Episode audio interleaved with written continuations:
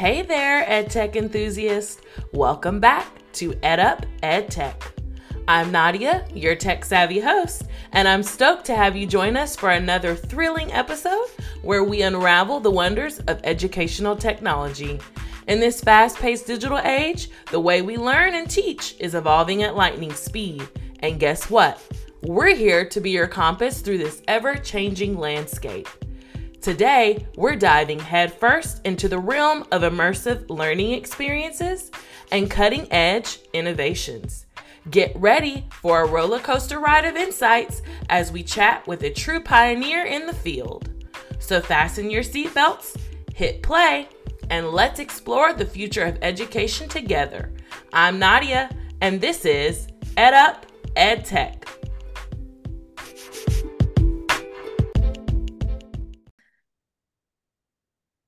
Hello, everyone, and welcome to another fantastic episode of EdUp EdTech. My name is Holly Owens, and I'm your host. And we are super stoked today because we have a fabulous guest with us.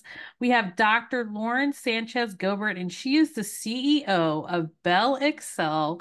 Welcome on into the show. Hey, Holly. Thank you so much for having me here. I feel like after that, I need to say, like, what up? Or something. How's it going? What you up to? What you been doing today? How's your day? Yeah, absolutely. Um, well, we are super excited to talk to you and get into all things BellXcel. But before we do that, we want to know a little bit about you. So tell us about your journey into this ed tech space, where you started, how you got here, how you became CEO of BellXcel. Sure. So I actually started out as a special education teacher in Albuquerque, New Mexico. I think it's just a testament. You can have career changes at any point in your life. I always yeah. want to say, uh, you know, in the education space, but really thinking about it a little bit differently. And it wasn't until I was, you know, 40, I think almost exactly, when I moved over and started to think about education from just a different lens and different angle on how can we meet the needs of the children's and the adults that serve them through a different vehicle, but bring all those years of experience as a as an administrator with me um, and having that in-depth understanding of what it's like to be boots on the ground in a classroom as an administrator uh, to the te- ed tech space so that we could maybe look at it just a little bit differently. Yeah, and you're so Nadia and myself are both former educators, and and we understand that we transitioned out as well. We did it before it was cool.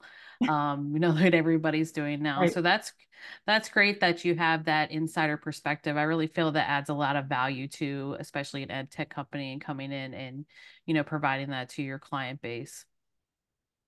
Definitely. And we, you know, we're a little bit different than your average ed tech because we serve the out of school time area. You know, it's the one thing about uh, the kind of definition of ed tech is that it can be a little bit narrow. And so we're hoping that we kind of can expand that because we know that where children learn isn't just in the classroom, it's everywhere. And so how do we really take education technology and expand it so we can collectively rethink um, and define, be piece of it, of education writ large? Yeah, so let's let's go more into that. We definitely want to have a better understanding when how do you define ed tech and being in the space, being in the classroom, now being a CEO of a company? How would you define educational technology? Yeah, I'd say it's it's the way to enhance how and where and when children learn. So, you know, our software is actually a management system along with curriculum for the out of school time space.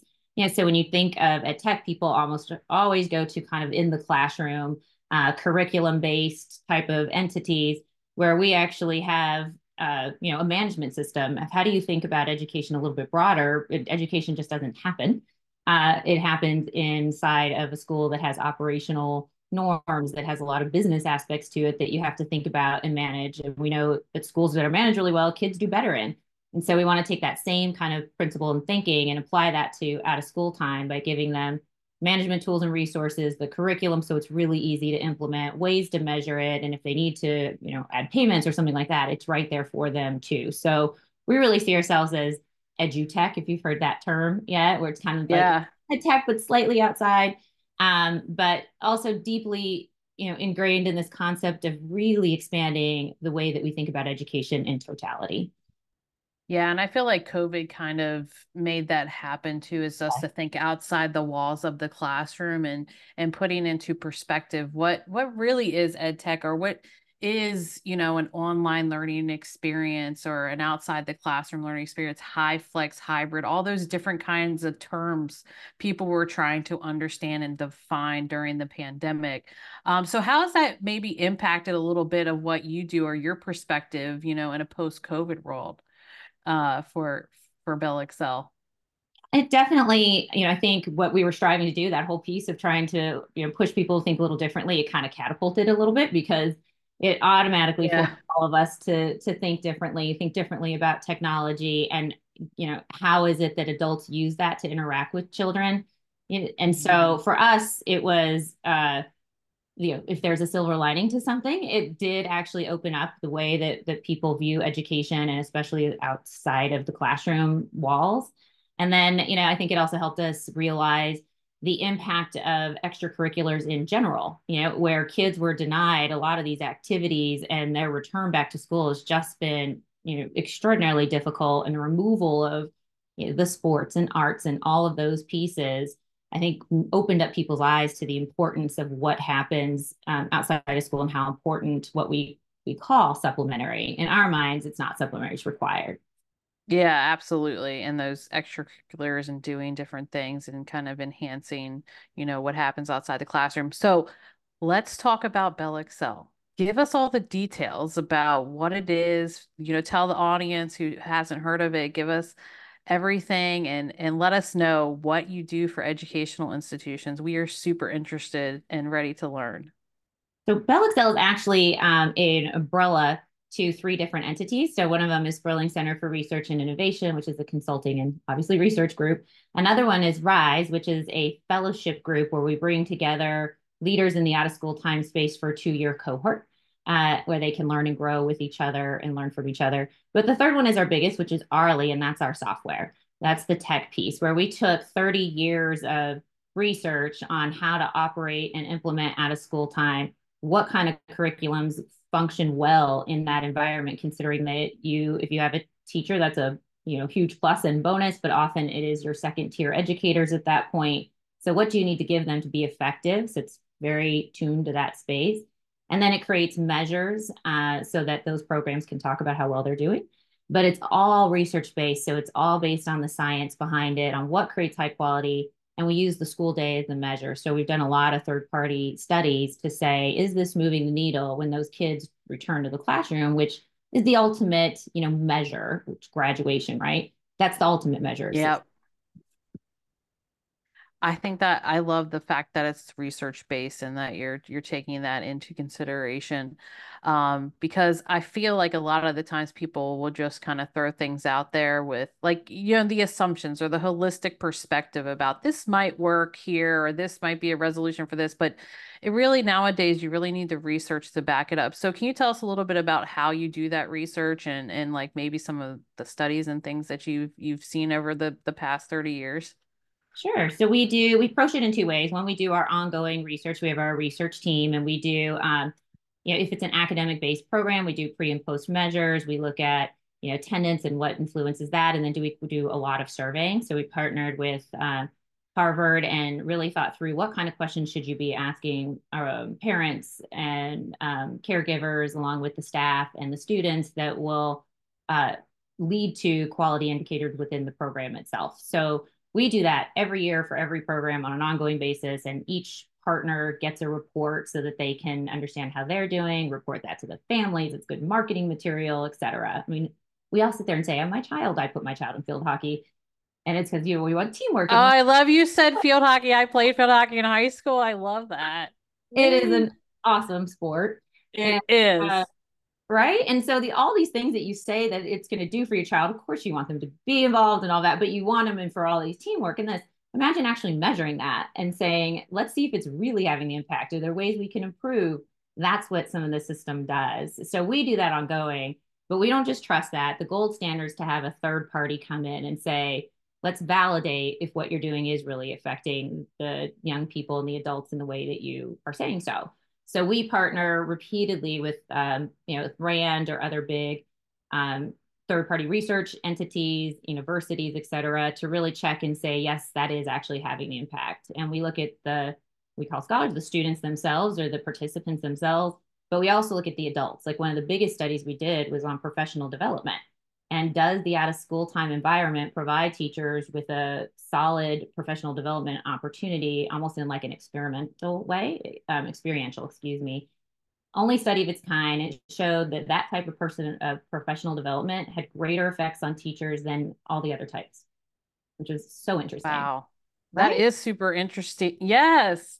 Absolutely. And um, you know, one of the things that I noticed when I was going through your site is that the this idea, you know, like through the school and the partnerships and all the different organizations you work with, also to the parent involvement. I think as students grow and mature, like the parent involvement gets less and less, but making this like a, a community effort um, and really having the research to back that up, I think that's so important uh, for students as they continue to as they continue to grow and learn and learning to do things outside of school or getting involved in like camps and organizations and you know just because as adults we know that prof- professional development is important but it's also too it's important to volunteer in the community and help our local communities so it really opens that up for like the parents to influence the kids and to be a part of that experience as well Yes, and sometimes the hours just make it easier for parents to be, you know, families to be involved in their child's life in, in some way. So it gives that opportunity. And then, you know, we we're both in schools for a very long time. The pressure there is different for families, different for the students, different for the administrators. This can sometimes lend itself to assist in there by creating an opportunity that has less pressure and less, you know, potential consequences um, to everyone involved. And so it just sometimes can make it a safer place for for everyone to interact a little bit differently. Yeah, absolutely. Can you talk to us a little bit about like who you partner with and some of the organizations that you work with? I saw some, you know, uh, pretty popular ones on your site. So can you talk about how you form those and, and what those entail? Sure. So we partner with anyone, despite, you know, of any size who is serving children outside the school day. So I should begin with that. So we have, you know, you've got some ice skating clubs and churches and, you know, very small, um, you know, more mom and pop kind of organizations, along with the big brand names like, you know, the YMCA's, um, you know, all kinds of school districts, Boys and Girls Club, 4-H, libraries, you know, things that are a little bit bigger name, Parks and Rec organizations. But our true belief is that it it is really going towards anyone who is serving children in out of school time we won't that was one of our big um, drivers of mine personally because i grew up in um, new mexico and um, my family's from a rural area and they get often left out because they don't have a critical mass of funding or children or anything. And you know and i kept saying that's got to be the test. If where i grew up fits here then i think we have arrived because when we say all children we mean all. And so mm-hmm. make sure what we're building does actually meet that criteria yeah, I love that you you open it up to everybody and that you partner because I know sometimes like um organizations will be like we're just focused on this this narrow piece this this this one area here. And I myself too grew up in a rural area and I didn't notice until I got to college which was probably not good for you know the academics or the the organizations that I participated in what was really out there.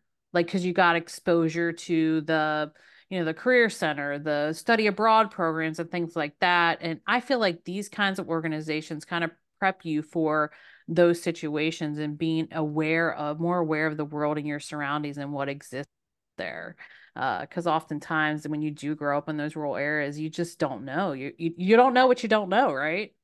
Exactly. I remember i was um meeting with a partner and they were in rural louisiana and, and the the kids were all excited about a field trip and i'm like where are you going? You know you know where they were going? A library because the nearest library was like 45 minutes away. Wow. They had been, you know, and and it's just those type of moments where you really realize like we do in our curriculum we have built in virtual field trips for example and all these activities to try to bring them there a little bit but you you forget especially when you're in like where we're at like boston or something like that you have just such a different um, worldview that you can't apply to everyone equally and taking into that moment of this child you know the nearest library is 45 minutes. It's a long bus ride. And how do we open up their world to see things and open the world to those that are living in boston or new york city et cetera to also understand a world that they don't know? Yeah absolutely. I just think about growing up in in the rural area but then i also when i was older I went and lived in New York for a bit and commuted to Manhattan. So culture shock right. for the rural person, but you just you don't realize like for from both perspectives like I love the the rural aspect but I also love some of the city aspects so you kind of get that you know marry those two together and those things a lot of them things overlap and having people talking to each other from different places I just can't imagine the community that's being built you know for for uh, the participants Exactly. You know, giving um, educators when we do some of our group uh, webinars, you know, have an opportunity to be in a session with somebody that is like from rural Louisiana and someone who's in, you know, from the Bronx. Uh, and yeah. it, narrow the differences because you have more like than not uh, and Absolutely. can each other and, and bring various ideas to the table. Yeah, 100%. And, you know, like tools like this and experiences like this really do do that. And we need more of that. Um, so we've said a lot, and I could probably most definitely ask a lot more questions about research and other things.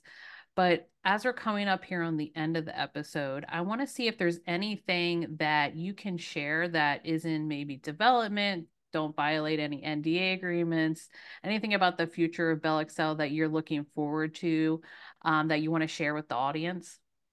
Sure. You know, we have a robust roadmap this year. It's a really exciting one.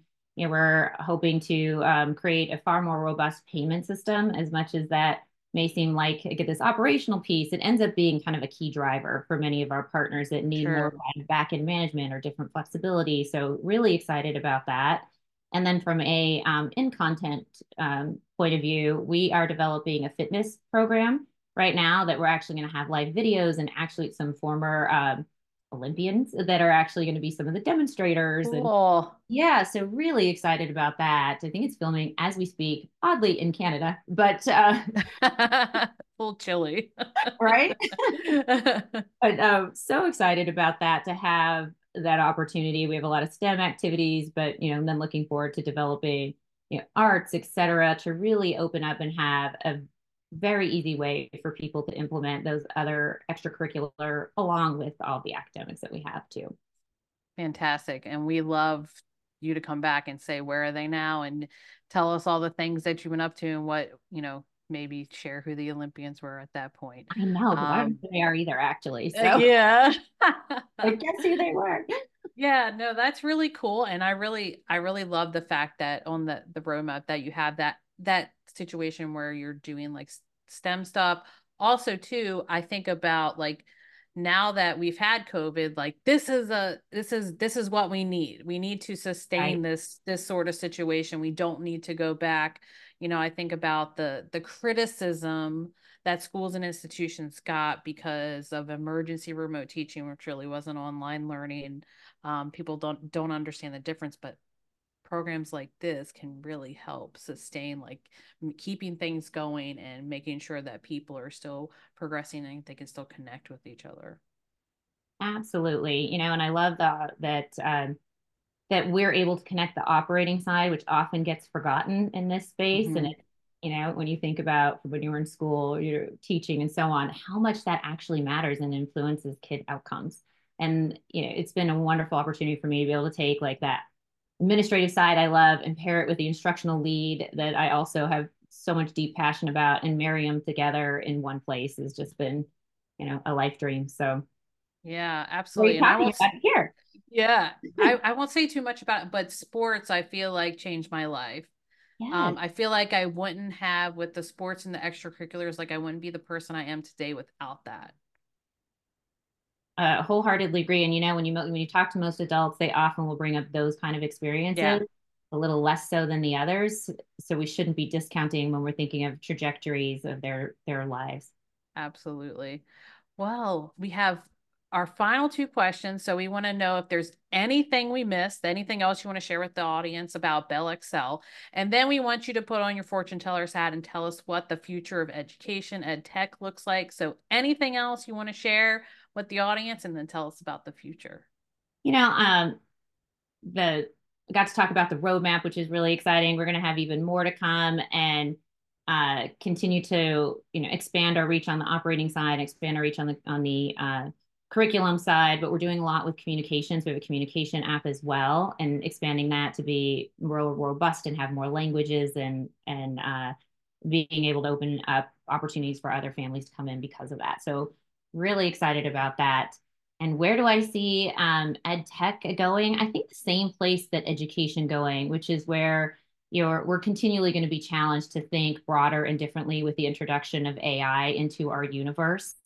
Uh, we're just barely understanding that and how that's going to get interwoven into our reality, into our world. But I think it's going to force us in a good way to think more broadly on that definition of who, where, when, and how children learn.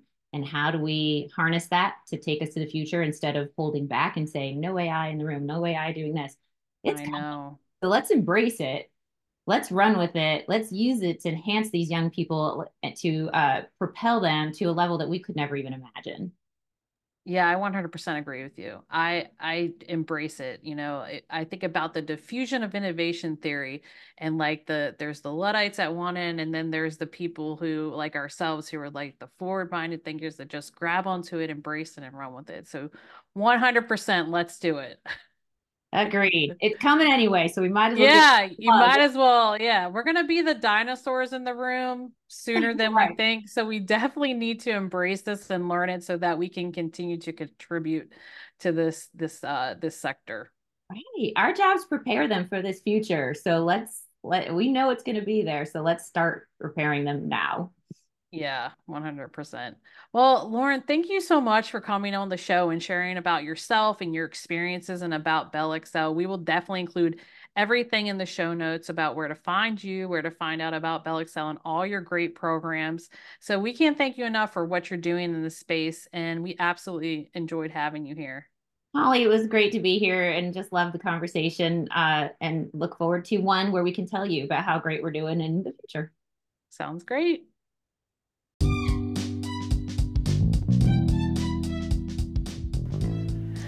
That brings us to the end of another captivating journey through the world of educational technology. If you found today's episode as enlightening as I did, make sure to subscribe and share it with your fellow EdTech enthusiasts. Your support keeps us going and brings more amazing content your way. Remember, the conversation doesn't end here. Connect with us on social media, we love hearing your thoughts, suggestions, and ideas for future episodes. As we sign off, this is Holly, urging you to stay curious, stay inspired, and keep pushing the boundaries of education, technology, and beyond. Until next time, take care and keep learning.